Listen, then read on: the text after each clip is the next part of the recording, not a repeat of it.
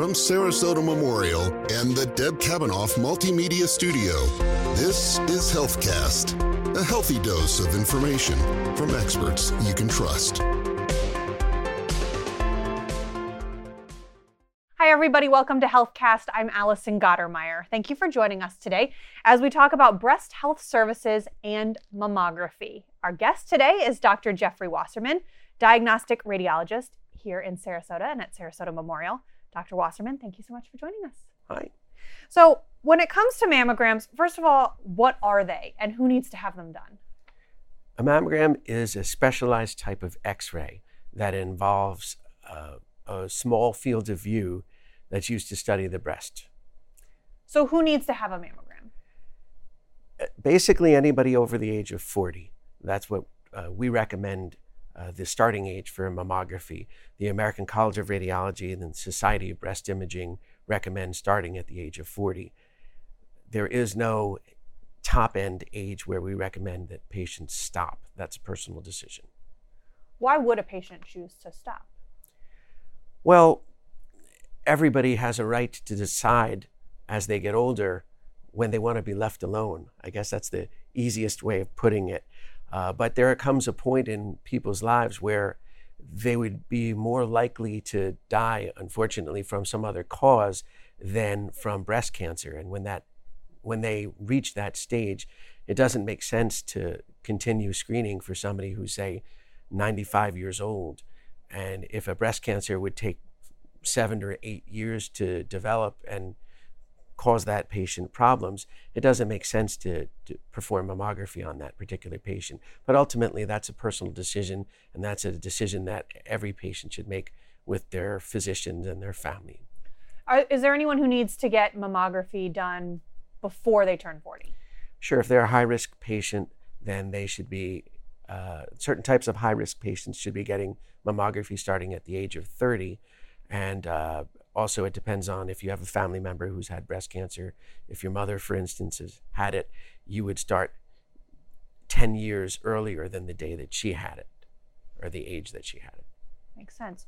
Um, so, what should a woman expect if she's having her first mammogram? Well, at any breast center, you'd expect to have high quality imaging performed. Um, you know, of both breasts. We do two views of each breast. At our center, I'm going to toot our horn a little bit, but at our center, we have uh, excellent, experienced, caring techs, and I think they've definitely helped set us apart. So you would be met with by a, a, a staff that would uh, make the experience more comfortable and more relaxing and uh, more tolerable than I think at most other centers. Uh, but you know, a standard mammogram, a standard screening mammogram for those who have not had it, involves two views of each breast. There's a craniocaudal view and a medial oblique projection. So we get to look at the breast in two different projections. And you mentioned a normal screening screening mammogram. What's the difference between a screening mammogram or a diagnostic mammogram? A screening mammogram is just what it sounds like. It's a test that's designed to screen large populations for abnormalities. So it's quicker and easier and less expensive, and that's what makes it a good screening test. So the idea is that you go in for your screening exam and you get two views of each breast and you leave.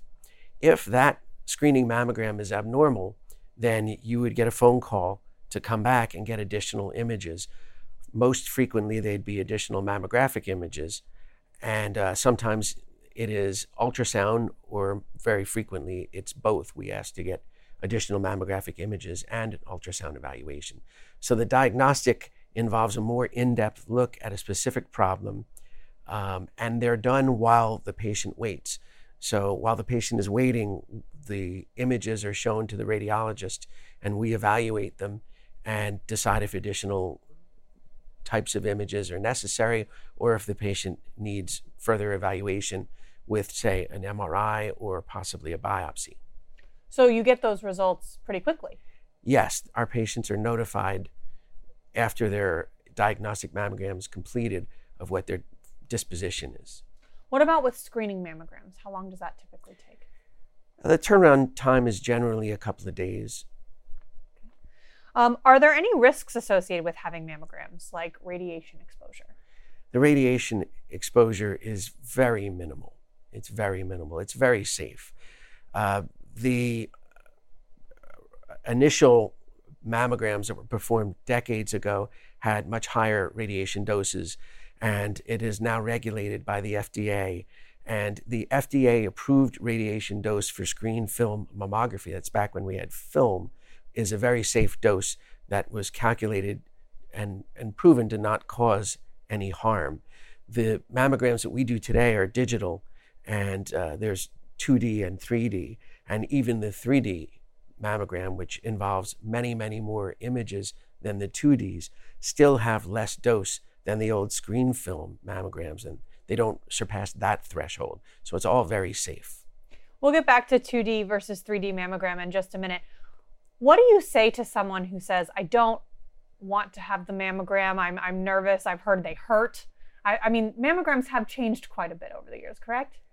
Um, they have in some respects, but in other respects, they're very similar. We still have to compress the breast. What I would say to patients is uh, that that particular patient, I would tell her that if they express their concerns to the tech who's doing their mammogram uh, prior to the images, that our techs will do everything they possibly can to make them feel more comfortable. That it does not have to be a painful procedure. It can be a little uncomfortable no matter what because we do have to compress the breast. That part is crucial, really. The compression keeps the breast from moving during image acquisition, and it also tends to squeeze glandular elements apart from each other so that we can see things better. Uh, there are lots of other uh, effects of, of compression, but the point is it's important and it's still necessary. So we still have to compress the breast. But uh, these days we can do mammograms in general, particularly diagnostic mammograms, in fewer projections. Uh, they're less likely to get called back. A lot of the things that uh, patients had issues with in the past, we've gotten a lot better at. And how often does it come back that someone needs a diagnostic mammogram? That number varies across the country and from center to center, but in general, about 10 to 15% of the time, patients will get called back. And if someone does get called back, it doesn't mean they have cancer, right? Of course not. The vast majority of the time, it turns out to be nothing. But sometimes, you know, we have to look a little further and uh, go a little farther to prove that something is benign. And that's what we're trying to do. So you mentioned the 2D and 3D mammograms. What is the advantage of each? So the 2D mammogram is essentially like a photo. You have to think of it as a, as a screenshot on a computer or a snapshot from a camera. It's one image. A 3D mammogram is completely different. So for a standard mammogram, the snapshot is taken let's just assume we're doing a CC uh, projection, a craniocaudal projection, where the breast is compressed in this plane. What happens is you take the image straight down, and it's one image. A 3D mammogram, on the other hand, the X ray source is up here, and what it does is take a series of images over an arc. The X ray source moves over the breast, and it acquires dozens of images and then a very sophisticated computer crunches all that data and creates a 3D data set. And then that allows us as radiologists to essentially scroll through the breast as a 3D data set, a virtual 3D block. And that allows us to um, see things much, much better. Things that we used to have to call patients back for, we really don't have to anymore, or at least on a much lower frequency. So things like uh, superimposition of breast tissue. In other words, the breast is a three dimensional structure. So when we do a mammogram, we do the best we can to squeeze it into two dimensions. Anyone who's had a mammogram knows that. But we never get there, of course. It's still a three dimensional structure. Sometimes you can have breast tissue that overlies breast tissue at a different level, and it can make it look like there's a mass there. So when you have a 3D data set, you can essentially look around those things and clarify them without having to do what we used to do, which is call the patient back and do spot compression views. We still do occasionally do spot compression views. It's still an important part of what we do, but we don't have to do as many of those when we do 3D imaging. So that's helped reduce some of those diagnostic screenings needed. Yes. Um, and also some of that fear or concern when you get that call back. Absolutely. Absolutely. So, who would have a 2D versus a 3D? There are very few patients that wouldn't benefit from 3D rather than 2D. The only patient who I really, you know, who it's been proven that there isn't a huge benefit for is a patient who has a completely fatty breast. Um, those patients don't get as much of a benefit from 3D imaging, but um, it's still, uh, as a radiologist, I would tell you that I would still prefer it to a 2D. I still think we see things better. And the subset of patients who has a completely fatty breast, it's very small. Most patients don't fit in that category. So, Sarasota Memorial offers the 3D mammograms at numerous locations throughout the community. Can you talk about the importance of women having access to those diagnostic tests or the, the screening tests, excuse me, um, closer to home? Sure, uh, it's it's important for every patient to have access to the best medical care. Uh, you know, um, it's not something that should be available to people who are only of certain socioeconomic status or a certain, uh, you know, income range. Everybody should have access to the best medical care that's available. Um, and then, how does breast density actually affect mammography? So, what should women know about their breast density? A denser breast is harder for us to evaluate. A denser breast also has been shown to have a higher risk of cancer. So we have, uh, as a profession, the breast imaging profession has put a lot of time and effort into identifying patients and stratifying them by risk.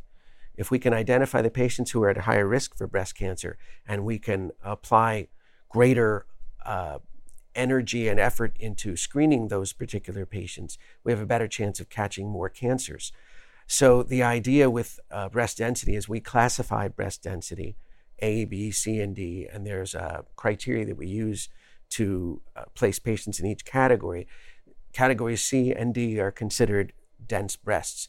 Those patients have been shown to have as much as a two to four times risk of breast cancer. And uh, because they are at higher risk, of course, we we want to catch those patients and we want to evaluate them the best we can. But because the breast is more dense, we don't get to see the breast as well. 3D imaging mitigates that to a large degree. So those patients absolutely should be getting 3D imaging, but those patients also, depending on exactly how dense they are, may also benefit from other types of screening to go along with mammography such as ultrasound or MRI. If a mammogram is abnormal, um, what imaging might be used after that, and, and what are the next steps when you hear we, we need you to come back? It depends on what we find. So, if we find calcifications, they will certainly require more mammography. We bring them back and we do a more specialized type of mammogram, which involves spot magnification. So, um, we use a different paddle and we position the breast a little bit differently so that there's magnification in our image. So essentially, it's a closer look at the calcifications. If the patient has a mass or what we call an asymmetry, we might have to do spot compression views. Um, again, we do less of those with 3D, but we still do them, uh, you know, on a regular basis. And uh, spot compression views involves a smaller paddle that we use to compress a specific part of the breast what we're doing there is trying to push away glandular elements so that the, the, the thing that may or may not be abnormal is in the center of the image and there's nothing else overlapping it. And throughout the course of this conversation, you've mentioned breast MRI, ultrasound as other tests that might be used. When is each of these used? So, if the mammogram confirms the presence of an abnormality that looks like maybe a mass, um, then what we do is follow it with an ultrasound to see if we can find something that correlates with it. So the ultrasound is very, very useful in characterizing a mass. Sometimes we can see something on the mammogram and worry that it's something suspicious, and the ultrasound proves that it's just a cyst. or something benign like a fibroadenoma or a benign lymph node. So ultrasound is very, very important for us. It's an important tool in our, in our armamentarium. The MRI is a completely different story. The MRI is, is a complex exam that uses a strong magnetic field and radio frequency waves, and there's a lot of complicated physics behind it.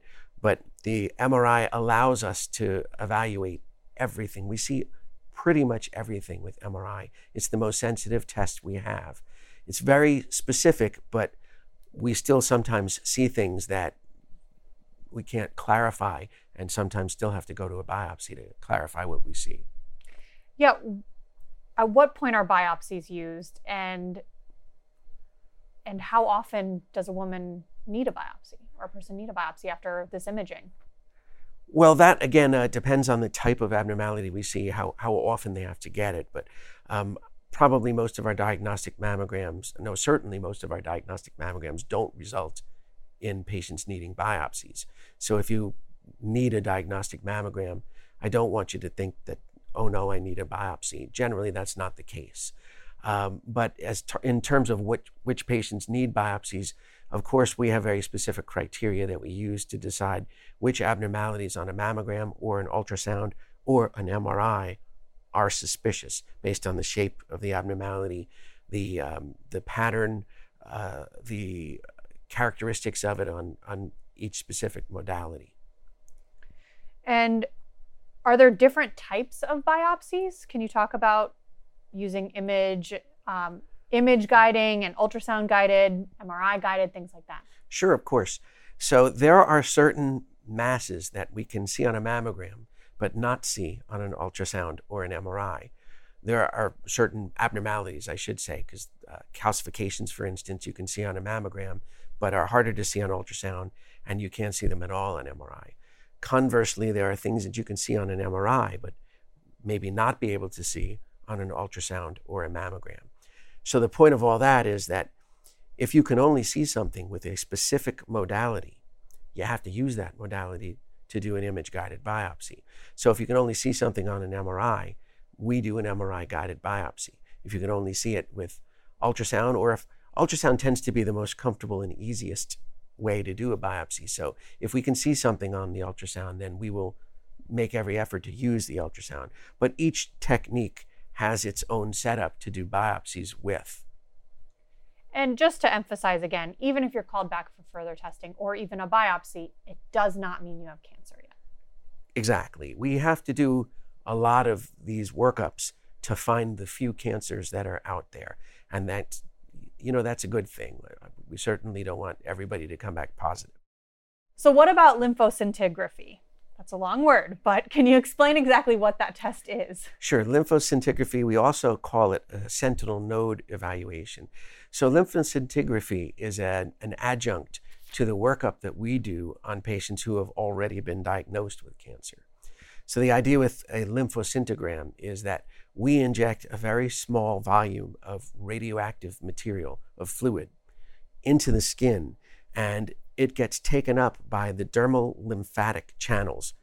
It's like small plumbing in the breast, okay? And the lymphatic channels go to the axilla most commonly, and they go to the lymph nodes in the axilla. The first lymph node that drains that part of the breast is called the sentinel node.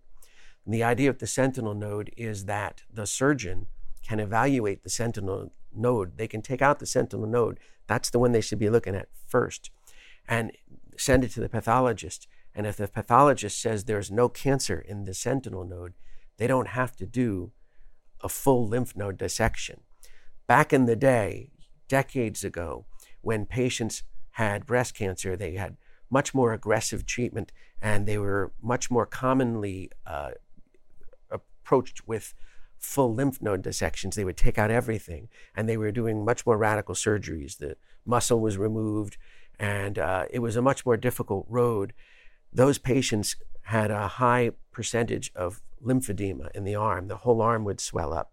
That's from a full lymph node dissection. So the idea with the lymphoscintigram is if we can prove that the sentinel node is negative, studies have proven that the rest of the lymph nodes are negative too, and they don't need a full lymph node dissection, and therefore they're much less likely to get lymphedema. So we've talked about it with so many types of cancers, but really the key is early detection, and mammography is the key to that early detection for breast cancer. Um, what would you say to women who haven't gotten around to it? They say, oh, I'll do it, or they haven't thought about it. What do you want women of the community to know? I think the best way to put it is that mammography allows us to find cancers much earlier, much smaller, before they've spread, and uh, that's what we're in business for. That's our whole our whole goal. Sometimes cancers become advanced, patients feel it themselves. You don't need a mammogram to find those. We're in this business to catch them much, much earlier when they're only a few millimeters in size. And at that point, very frequently, when we can remove them and the patient doesn't need any further treatment. That's the goal. So, getting a mammogram early can uh, save not just the patient's life, but save them a lot of extra treatment and a lot of extra uh, frustration and uh, you know make their life a whole lot better even if they were to get diagnosed with cancer lastly if someone is listening to or watching this podcast and says you know i, I need to get my mammogram I, I haven't had one yet or i'm nearing that time i'm about to be 40 or i have a family history whatever their case may be what are their next steps? Do they talk to their doctor to get referred? How does this work? The best way to do it is to go through their family doctor and ask for a referral. And uh, it's very easy from then on. They can call our scheduling department and we'll set them up. And we can get them in pretty quickly. Dr. Wasserman, thank you so much for joining us. And as always, we encourage everyone in our community to visit smh.com for the latest from Sarasota Memorial.